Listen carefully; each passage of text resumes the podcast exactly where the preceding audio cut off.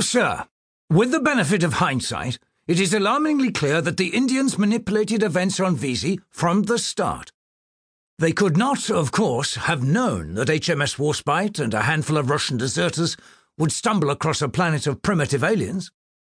Despite the presence of tramlines within the system that lead to Indian controlled systems, they were certainly unaware of Vesey, if only because they could have laid claim to the system themselves long before Warspite arrived.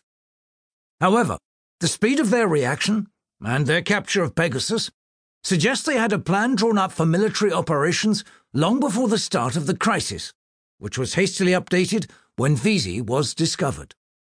Vesey, therefore, merely provided an excuse.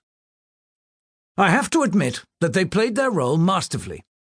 While we and the other great powers attempted to deal carefully with the Vesey, the Indians met them as equals, dealt with them openly, and offered unlimited supplies of weapons and ammunition. Furthermore, it is now clear that the Indians also encouraged their Vesey allies to wage war on our Vesey allies. The combination of weapons, technical advice, protection from orbital bombardment, and the promise of much, much more was decisive. Our base on Vesey, Fort Knight, was effectively smashed and our position destroyed. Captain Naser's decision to withdraw from the system cannot be faulted, at least on a tactical level. However, it left the Indians in possession of the system and in a position to rapidly expand their grip on the sector. Politically, their objective appears to be twofold. One, to secure acknowledgement of themselves as a great power, with all the rights and responsibilities claimed by the Big Five. Two, to secure control over Vesey, Pegasus, and Cromwell, thus allowing them to claim ownership of both their tramlines and the star systems beyond. If left unchecked, the Indians will be in a position to dictate settlement of 12 known Earth like worlds and untold numbers of stars and planets beyond.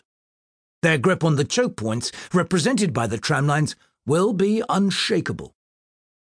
It goes without saying that we cannot allow this land grab on an interstellar scale to succeed, regardless of the cost. The various treaties governing interstellar settlement are at risk. We claimed Pegasus in line with the treaties. We cannot allow the Indians to invade and occupy the system permanently, if only to prevent other powers from trying to lay claim to Britannia, Nova Scotia, and our other settled worlds. This precedent, if allowed to stand, will undermine the basis of interstellar settlement for hundreds of years to come. Furthermore, the Indians have committed acts of war.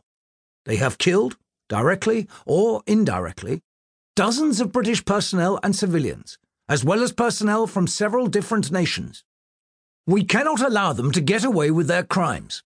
It will make us look weak, unwilling to stand up for our interests, and if we learned nothing else from the Age of Unrest, it was that weakness invites attack. Indeed, the Indians would not have dared pick a fight with us before the First Interstellar War gravely weakened the Royal Navy. With several other interstellar powers, if second rank powers, girding their loins to overthrow the pre war order, we cannot let this challenge go unanswered. There is no room for a diplomatic solution. This is not a dispute over just which party discovered a new system first, nor is it a skirmish over mining rights between a pair of asteroid miners. The Indian occupation of Pegasus and the de facto claim to Vesey is a naked act of aggression, cloaked in a tissue thin set of justifications that have no mileage outside India itself. Anything short of the recovery of Pegasus and the reopening of Vesey would be indistinguishable from allowing the Indians to get away with their actions. The future of Britain as an independent spacefaring power is in doubt.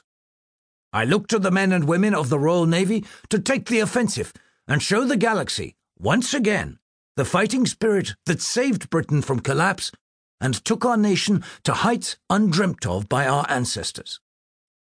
Yours, Admiral Sir Joseph Porter, retired.